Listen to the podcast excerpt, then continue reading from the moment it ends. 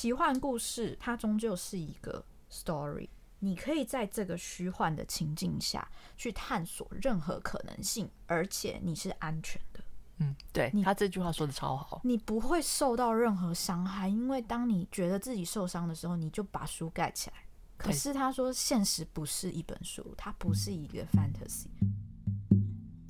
无用的，无用的，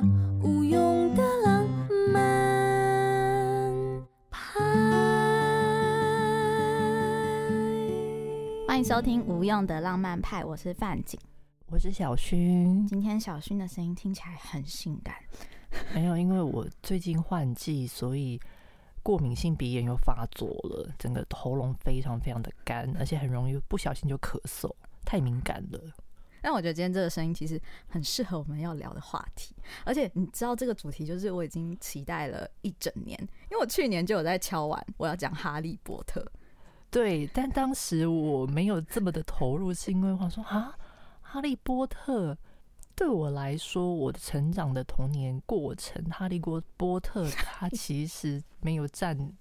一个很大的比例，嗯，所以我很难去同理的那个兴奋感。对，因为我个人是出生在一九九零年代，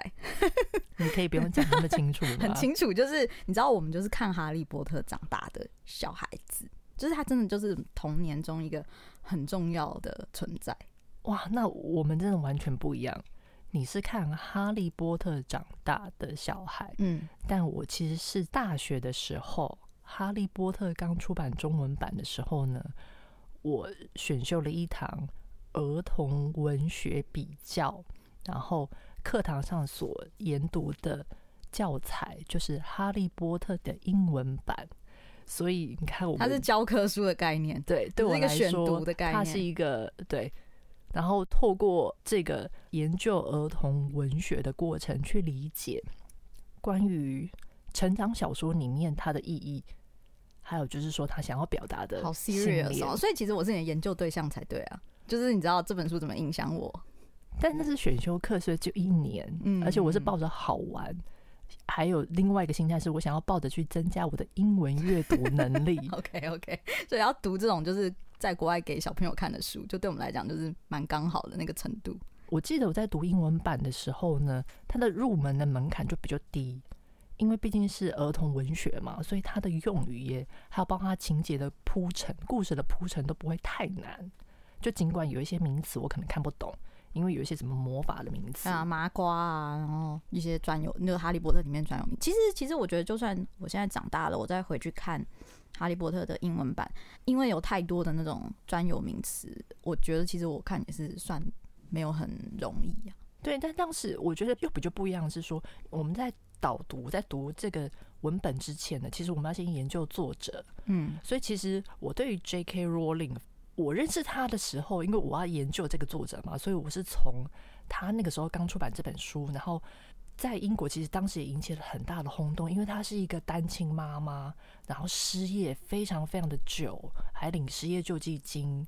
然后他当初写的这本书一开始都碰壁，没有人愿意帮他出版，然后没想到出版之后引起了很大的轰动，所以某种程度，我那时候认识他的时候呢，他是被当做某一种 idol。某一种很启发人心，也有点像是人生重新翻身的一个女性的模范，在看待她，所以她对我来说是比较像是一个女性的成功的敬仰的一个 idol。哦，我觉得《哈利波特》我自己会接触，是我妈妈带我去看电影《哈利波特》的第一集。等一下，所以你是说你看《哈利波特》是从？电影开始的，对，我是个从电影开始，可是就是那时候我印象蛮深刻的，就我跟我弟弟就是看完电影第一集嘛，然后就很喜欢很喜欢，然后我妈就立刻带我们到隔壁的书店去买第一集，那我跟我弟就开始看，那开始看之后就真的很喜欢，所以我们就就是那个年代是会订书的，就是书还没有出版的时候你可以去订，然后你订书之后。嗯、呃，你收到了会再附一个什么小礼物，你知道吗？就是每一集都有自己的小周边，我不知道你会经历到。完全，就我们都为了要拿到那个小周边，就是会会很兴奋说哇，那个明年几月几号这本书要，然后出版就是像像买漫画这样，然后你就会去便利商店，然后你就可以领到你的书跟你的小周边。然后很好笑的是，因为我们都太喜欢看哈利波特，所以我们买的书每一本都是烂烂的，因为在厕所也在看，吃饭也在看，所以那些书其实后来都丢掉，是因为真的都太脏了，就是被我们翻到都黄掉啊、脏掉什么的。等一下，那我想知道，你妈那时候对于《哈利波特》这个小说，她觉得真的适宜儿童吗？我我不知道她有没有想这么多，哎，她就是觉得我们可以看啊，所以就就就也没有说不行看，我们就因为我们就买这样子。因为我那个时候在课堂上导读这个文本的时候呢，其实我们有讲到西方那时候有一个现象，嗯，就是说因为《哈利波特》它刚出版的时候，它其实它虽然很畅销，可是它也引起一个很大的争议。所谓的争议，反正是宗教面的争议，因为你知道西方他们是主要的大部分都是信基督教，嗯，那哈利波特里面又都是魔法、女巫，你知道这一种很，你可以说是怪力乱神吧，在基督教的教义里面，它有点像是就是整个违反教义，所以其实他那时候出版的时候呢，很多的宗教人士、基督教人士都去抗议。我觉得有可能在台湾，他比较没有那么大的。这方面的疑虑是因为大部分都是佛教或是道教徒，然后我相信我妈可能也没有很认真在看小说里面演什么，她就知道哦是儿童读物，然后也不是什么限制级的东西，然后 fantasy 很有趣嘛，巫师啊女巫啊，所以他不会去想那种象征性的东西，所以我们两个，我跟我弟弟就是也是很享受在那个想象的世界，而且 很有趣的是，我觉得我们。我们跟着哈利波特长大的小孩，一定会有经历一个阶段，是非常期待在十一岁那一年收到霍格华兹的入学通知书。哦，你会想象你自己被认证是巫师的那个天分。对，对，因为那时候刚开始接触这个世界观，就是八岁九岁，所以还没有十一岁嘛，所以你就会觉得哇，哈利波特是不是真的存在？然后有一天，你就会在你家的信箱收到猫头鹰的入学通知书。然后我就想说，我是不是麻瓜？然后我会把那个筷子哦，就做成魔杖，就是跟我弟在那边，然后就念咒语，然后想象自己就是巫师这样子。那你那时候有期待自己进入哪一个学院吗？我其实没有预设想要进入哪个学院，可是我是后来长大之后，我觉得我们最后可以来聊聊这个话题，就是关于不同的学院，然后自己的投射是什么。那那个时候就就是真的是。你在生活中，你的现实生活中会不自觉的想跟这些奇幻世界重叠，你会想要你自己能够进入那个世界。我觉得那就是哈利波特对我们的影响力跟力量，就是让我们的想象力有一个空间可以去发挥，可以去创造。所以对我来讲是，我觉得我现在回头再看哈利波特是一种除了童年杀，因为我至今还是很喜欢。然后他创造了一个很有趣的社群。那你刚刚前面讲到 J.K. 罗琳，其实也是刚好是这次我们决定好，我们终于要讲哈利波特，是因为他最近跟就是也是一位记者媒体人，就是推出了一个 podcast 节目，叫做《The Witch Trials of J.K. Rowling》，中文是翻成 J.K. 罗琳的猎巫审判。我可以先分享一下我那个时代对 J.K. 罗琳的印象好了。因为我小时候知道 J.K. 罗琳，就是因为这是作者嘛。可是因为我不知道 J.K. 罗琳长什么样子，那那个也不是一个网络很发达时代，不是一个什么 Wikipedia 你就可以看到他长什么脸，你只能透过新闻或者透过报纸。那就看到说，哇，是一个其实她长得还蛮符合我对于女巫的，就是典型女巫的那个感觉哦。所以你觉得她就是一个女巫的样子？这我觉得有哎、欸，虽然好像说什么女巫都什么黑发或者脸绿绿的，可是我觉得她的她的脸给我一种就是会魔法的那个感觉。我说不上来，哦，某种程度你也把它投射成一个魔法的角色就对了。没错，我我会觉得他就是也读过霍格华兹，然后他只是在分享他在霍格华兹的经验，就是小时候都这样觉得，而且小时候是非常崇拜他的。但是那个崇拜的理由可能跟你不太一样，嗯、因为你是嗯、呃、有知道他什么翻身什么的故事，哦，我们不知道，我们只是觉得他是一个很厉害的造事主，然后很会写作，很强这样，所以我那时候。很有趣，我我们好像后面就流开始流行什么无名小站什么的，我还会把我的名字加上罗琳，就是我会想象自己也可以跟他一样厉害。那你有想过去自己的英文名字就叫罗琳吗？没有没有，因为我本来就有英文名字了，就是 Jean 这样，所以我就会叫 Jean，然后 Rolling 就是要跟他同一个姓这样子。嗯、所以对他是崇拜的。哇，所以罗琳在你们的心中其实有一个崇高的地位。有，我觉得他就是那个世界的上帝。哇，那个世界的 God Creator 这样子。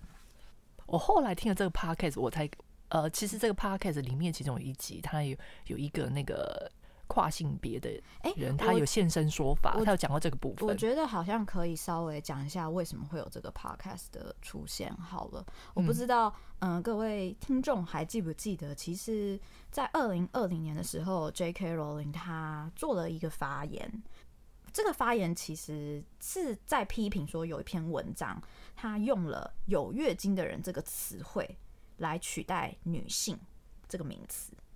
那 J.K. 罗琳他就是用一个比较是，嗯，他确切的说法我念一下好了。他说：“People who menstruate, I am sure there used to be a word for those people. Someone help me out. Woman, wimpon, woman，就是反正他就怎么办这样很考验大家的听力。对对对，没有，反正他只是开玩笑说 woman，就是 woman 是女性嘛，然后他就写了一堆不是女性的词，然后。我觉得读起来是有一点在嘲笑或是那个意思啦，然后就就是引起就是跨性别者的不爽。好，但这个我要补充一下，因为我知道这个新闻其实更早。嗯，其实，在二零一九年，是因为他在 Twitter 他有一个发言，是在这篇文章之前，在这边之前，其实他就已经有一波了。对，他就一波。然后呢，他这一波他的发言是说，因为这几年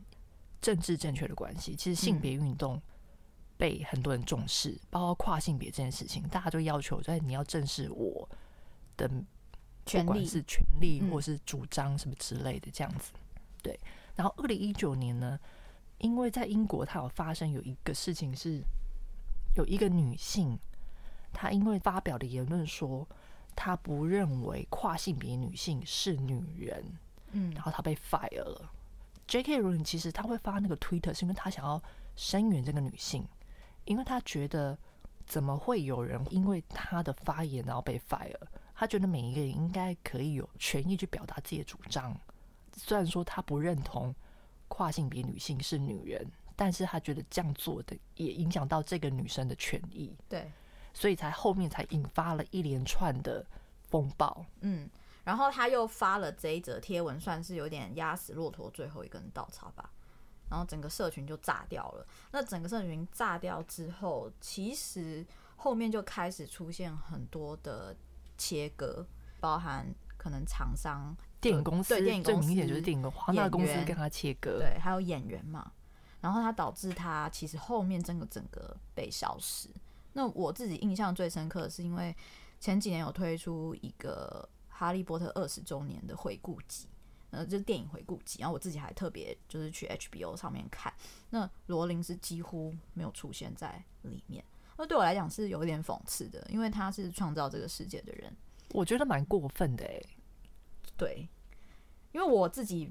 比较没有在接触跨性别这一块领域，所以他当初做这个发言的时候，我是稍微比较没有共感的。所以我也没有那么能同理说，诶，为什么这件事情有严重到需要整个大切割？因为主要是我们可能也没有在欧洲西方那样子的文化下，那个身体意识跟性别的觉醒就没有那么浓厚的，所以相对来讲就会不理解为什么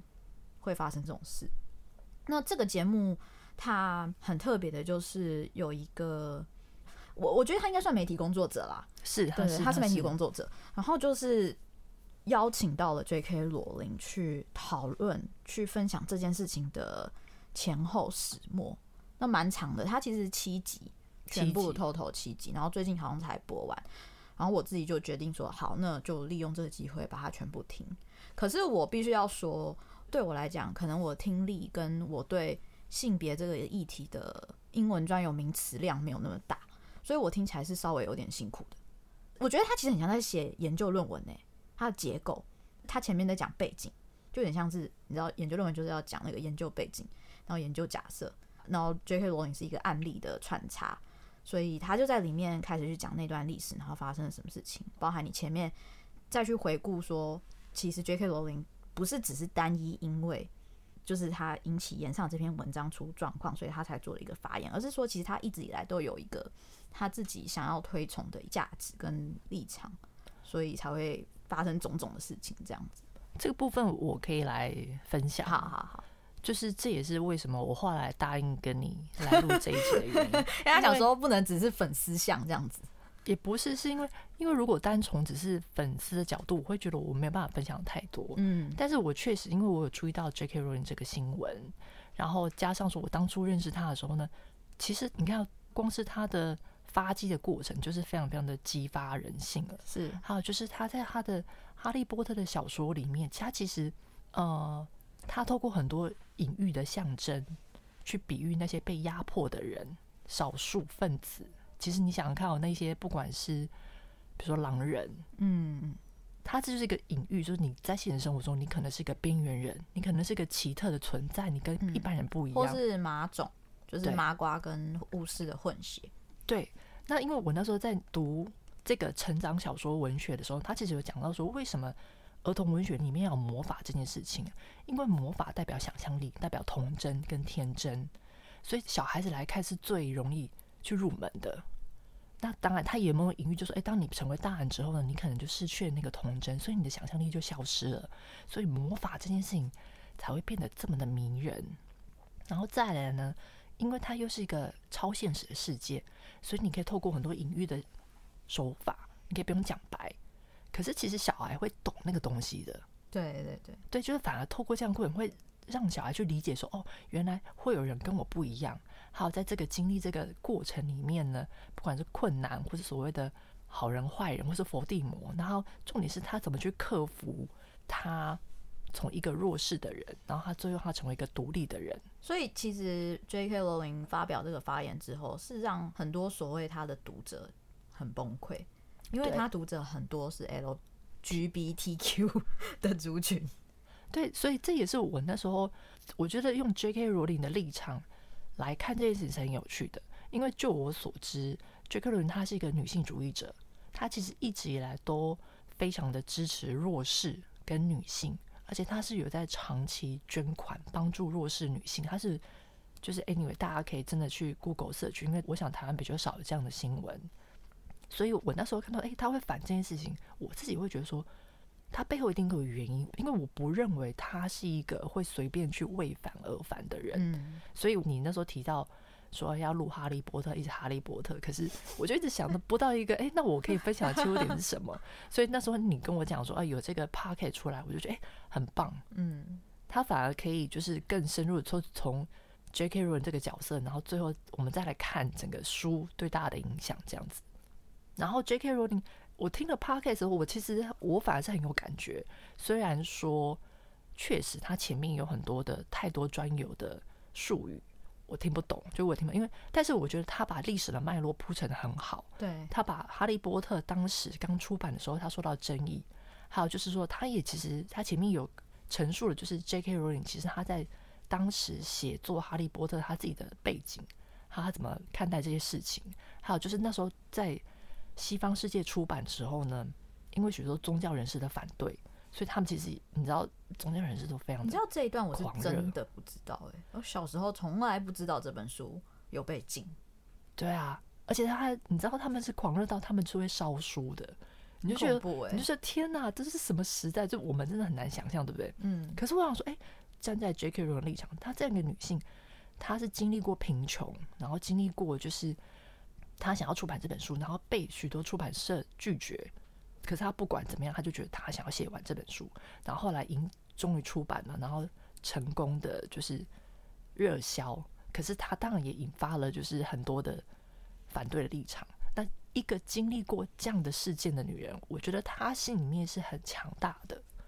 而且她一定有她所认同的价值观。所以当这个新闻出来的时候呢，还包括说我在听这个 podcast 的时候呢，我。终于可以更了解他的立场是什么，而且我觉得他真的是一个蛮勇敢的人。先撇开说对错这件事情，嗯，呃，我在听 Podcast 的时候，我觉得我还蛮感动的，是说他自己有分享他的情绪。他说他其实很清楚知道，他在 Twitter 发表这个言论之后呢，他会被很多人讨厌，而且甚至是喜爱他小说的人，嗯，也会不开心。而且他说，他也知道说，有很多人会觉得说，他怎么可以不支持少数族群？因为跨性别就是个少数族群嘛。是。所以就是也有人质疑他说：“哎、欸，那他这个言论根本就是也违反了他书中的信念，因为他书中就是在为那些少数族群跟特异族群发声。可是他怎么现实生活做了一个这么看似脱轨的动作？嗯，对。”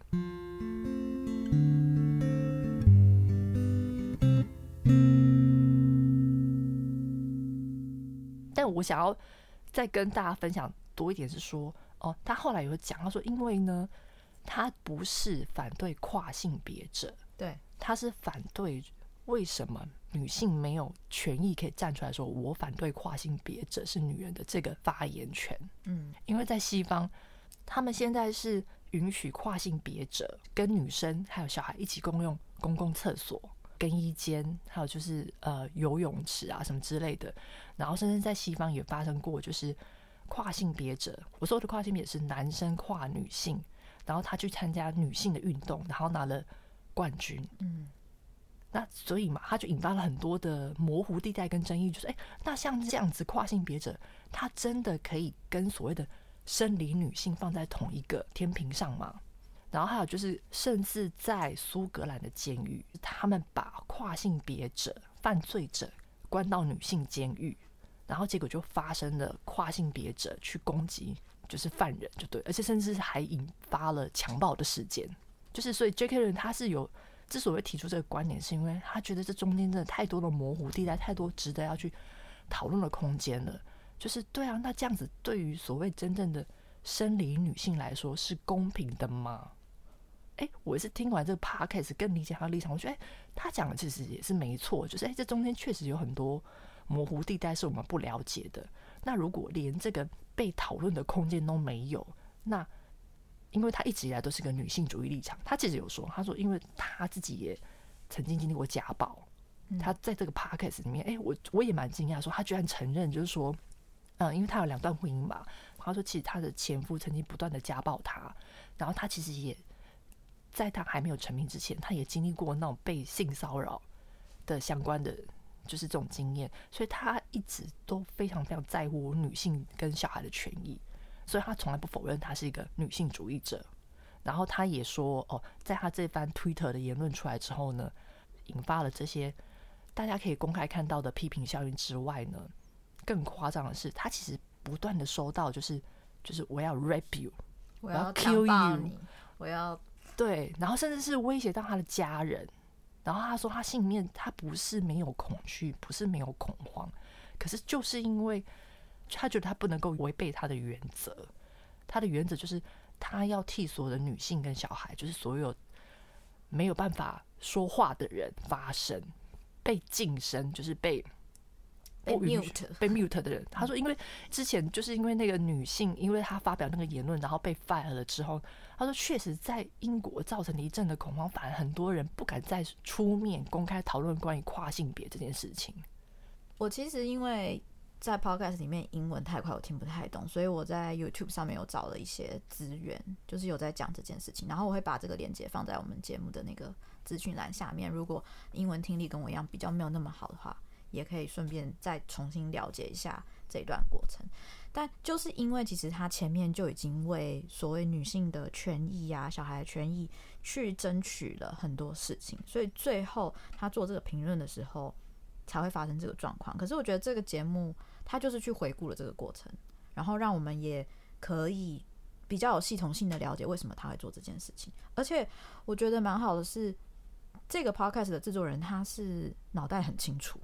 嗯，我觉得他脑袋真的超清楚，而且他正反方他都有采访，对他正反方都有给意见，他包含他直接去采访所谓的跨性别者，而且是哈利波特迷 （A.K.A. 跨性别者），就是有两符合这两个特质的人，然后直接去问他们怎么想，然后再把他们的问题直接去问 J.K. 罗琳，然后 J.K. 罗琳怎么回应，所以就我觉得很有趣，你就有机会在一个。很理性沟通，不是情绪，就是我们就是就事实而论来了解双方的想法是什么。嗯，所以我虽然说可能它里面有很多生硬的英文，大家听不懂，但我还是会推荐大家去听听看 J.K. 罗琳如何回应这些事情。还有就是说，哎、其实我觉得第六集也是蛮精彩的，因为第六集他有访问的那个跨，就是你刚刚说的跨性别者，嗯、因为读了 J.K. 罗尼的小说成长的人，然后有一个小朋友的言论就是刚刚跟你一样，对，就是小他说他在很小时候他就意识到自己跟别人不一样。他是十七岁，但是从女生就做了跨性别手术，变成男生的一个高中生。对，然后他有提到说，可是就是因为哈利波特的小说那个魔法世界，让他在成长过程的痛苦里面得到了一个庇护所吧。嗯嗯嗯，所以当 J.K. 罗琳有这个言论出来说，他也觉得他非常非常的受伤。我其实可以分享一个 J.K. 罗琳的回应，就是我们前面讲的，哇，他的世界观看起来这么的多元包容，有任何可能性，可是为什么他在现实中会？就是可能有一个很明确的立场，然后去伤害到了一些少数族群族群。然后他讲了一句话，我觉得我是认同的。他说：“奇幻故事它终究是一个 story，它是一本书。它跟现实最大的差异是，你可以在这个虚幻的情境下去探索任何可能性，而且你是安全。”嗯嗯，对，你他这句话说的超好，你不会受到任何伤害，因为当你觉得自己受伤的时候，你就把书盖起来。可是他说，现实不是一本书，它不是一个 fantasy。你做了一个决定，你犯了一个错，你就必须要去承受这个错误。所以为什么在他立场上，他踩得那么死？他觉得是因为他害怕很多人受伤。他甚至说，如果在未来二十年后，世人证明他是错的，他觉得很棒，他觉得太好了，那就证明我是错的，那至少我可以保护一些人不会受伤。可是他说，如果我是对的呢？如果你是错的呢？对啊，所以他你是错的，是不是就很多人受伤了？所以他，我觉得他有一个很明确的一个信念跟想法，而且他是很清楚知道自己在做什么，他也是有去做背后的研究跟。他的历史脉络，他也有去研究，比较真的跨性别者，因为我觉得他里面有提到有部分，那部分当然是我比较不能理解，就是说，因为很多跨性别的可能在未成年的时候就开始做那个转换性别的，嗯，就是节目中采访到的对象就是未成年，对，做做那对手术。那 J.K. 罗琳立场是他反而对这个，他觉得这个是有存有质疑的，因为他觉得小孩在你还没有完全了解你自己是谁。所谓的了解是探索的过程，探索过程。他说：“你这么早就贸然做了这个决定，可是他可能会 damage 你未来，不管是身体上，或者说你可能当你真的了解你自己之后，你可能会发现你后悔了或什么。”我觉得讲到这个，我好像可以小聊一下。小时候我自己也经历过一段很想要像男生的一个阶段。对，就是小时候你应该都有一些模糊空间，跟你性别好像是可以跳动的。然后我们家里也不会特别觉得女生一定要怎么样，所以。我记得我有一个阶段是刚长胸部，然后那个时候是因为我觉得刚长胸部就是一个蛮丑小鸭的阶段，就是看起来很胖，但好像也不是胖，然后胸部形状很尴尬，你远远的看起来像是一个胖胖的小男孩，可是你又知道自己好像是女生，所以我记得我在那个年纪的时候，我就觉得自己很丑，就是如果是穿裙子或者什么话很丑，所以我就开始穿 Polo 衫、牛仔裤。就是掩饰自己的性征，就对对对，掩饰自己的性征，然后剪短头发，像一个小男生一样。所以我觉得那个大概持续了一个两三年有哦，就是直到胸部的形状比较有一个所谓女性的成熟的曲线的感觉之后，才哦 embrace 自己是一个女性的这样子的一个角色。我自印象蛮深刻的是那个很清楚在摸索的阶段下。我也是，我觉得在青春期的时候呢，因为我们身体在发育，嗯，然后所以我们会有一段时间是我跟我的身体好像很陌生，对对对，你要你要接受它的变化，或者说你甚至在变化的时候呢，你会看到别人的变化，嗯、然后这时候因为同才嘛，大家就会有比较，嗯，但因为像我是身高比较高的，我完全跟你相反，嗯，我是身高比较高的人，所以被攻击了，没有啦，开玩笑，我不是要攻击你，可是身高比较高不见得。我只能说，在台湾不见得是个好事，因为我是个女生，所以我反而是因为身高长得太高，所以走到哪都是被注目，被注目。然后很多事情是变成我没办法选择，比如说我每次都被叫到当第一个人，就是当举班牌，因为你最高，你就去举班牌。嗯，因为你最高，所以你就要怎样，就好像我已经被归类成一个一个，你知道，我没有选择了，嗯，我也没有 argue 余地了。然后那个时候，因为我又瘦，所以其实我没有办法像其他同龄女生，比如说长出她的性征就很明显，还有那个女性特质就很明显，胸胸部比较大这样子。然后高高瘦瘦，然后你性征不明显，其实你是会被嘲笑的，就是你知道，你有被嘲笑过，因为胸部的。就说哦，你好平哦，什么之类的，oh. 你不觉得？其实，在我们青春期的时候呢，其实男生也在经历他们的青春期，是是是。所以那个时候，大家都还是必须要说，我们都有不成熟的那个时候，不管是对自己，或者说可能对别人，所以我们会带有很多的可能攻击或是嘲讽的字眼，因为我不理解，我们都还在摸索这个混乱，然后还在接受自己、探索自己。所以我那个时候高中的时候，我也是把头发剪得很短，我是让自己看起来就像个男生。然后说啊，既然我都。被变成一个注意的焦点，那我就干脆让自己像个男生。嗯，但是我那时候也不能理解，就是说，哎、欸，这可是这真的是我吗？我也，而且我必须要说坦白说，那个时候因为我很像男生，所以女生都会主动来跟我牵手，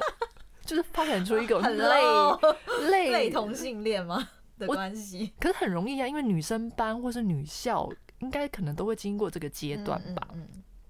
然后那个时候大家都在跟别人谈恋爱啊什么的，就是比如我有同学是跟可能隔壁班的男同学谈恋爱，可是我的样子就是完全不是一个男生会男生会想要来跟我谈恋爱 的样子啊。那时候那时候我也是非常自卑，那我所以我就更加的把自己用一个很中性的、很帅气的方式来包装我自己。了解，对。然后所以那时候真的，我必须要说，我当时觉得有很多女生根本就要来跟我示爱，可是我。我后来现在事后再回想，我觉得大家在那个青春期，其实我们不止在摸索性别，我们也在摸索爱情。是是是，它是一个很复杂的情感，就是对，很迷幻。所以我想，我相信那些女性同学对我爱慕的人，她可能那时候也搞不太清楚她自己的那个爱慕到底是什么样的情节。嗯、或许说，真的她是，或许她可能透过这个过程，发现她真的是一个女同志，或者说她又发现自己另外一个情欲的不一样。所以我可以理解。J.K. 林说：“就是你，我们当小孩在未成年的过程里面，他就有很多的混乱跟很多的不成熟的事情，他要去经历。所以那个时候做出来决定，真的是他自己真的是最好的决定吗？他不是抱持着存疑的态度的。对。可是这个节目很棒的地方，就是大家可以去听第六集。虽然 J.K. 罗琳有这个立场，但他们也请了所谓跨性别者当事人去分享他为什么最后做了这个变性的决定，他自己的。”童年经历了什么？那我觉得我们听完这个节目就可以去平衡你想要站在什么立场。因为这个节目我自己欣赏的地方是，他并没有真的要告诉你说你最后要相信什么，他也没有要帮 J.K. 罗琳翻身，就是完全没有，而是你听完然后你做出你的决定。这这就是这个节目最最好的价值，而不是因为 J.K. 罗琳这件事情被新闻媒体一直转一直转，所以其实是一直在扭曲的。对，我觉得真的蛮夸张的。对，他就一直哦消失，被消失，被消失。可是被消失可怕的地方就是被消失不能解决问题啊！你就让他连讲话的机会都没有的话，你根本就不知道这个立场它背后所代表的是什么意思。对啊，所以你不觉得这个节目的名称取得超好的吗？嗯，因为猎杀女巫，女巫它其实就是一个很明显的一个象征，不管在远古的时期，因为在远古时期是你只要有一点。你跟别人不一样，女性的思想，对你就会被视为是一个女巫，然后你就要被你可能被烧掉，烧掉。就在西方了，他们对他们看待有想法的女性或是比较独立的女性，都会贴上一个妖魔鬼怪的名词，然后延伸到现在，哎，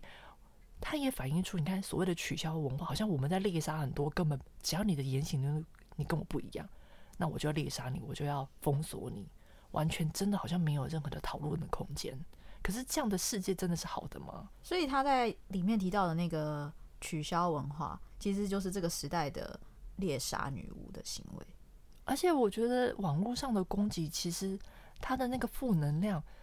是真的蛮恐怖的，像火焰一样，非常非常。而且它真的就像一个恐怖片，因为我自己有经历过，真的在网络上被霸凌，就是被攻击的过程，我也有经历过，所以我反而觉得他真的很像是那个。哈利波特里面的那个，不好意思，因为我忘了，我一时忘了名字。你可以催狂魔吗？催狂魔，好，为什么？你说吸走快乐的感觉？对，他就是一直吸收你的精力，就是哎、欸，而且重点是你不知道他会从哪里冒出来，就是他不是一个明显的 object，你知道吗？比如说今天路上如果要攻击你，你还知道这个对方是谁？可是网络是任何你不认识的人，他会把你的快乐吸走，而且它是二十四小时就存在，everywhere anytime。我觉得它就真的很像吸狂魔，你不知道吸狂魔、吹狂魔、哦，吹狂魔，不好意思啊。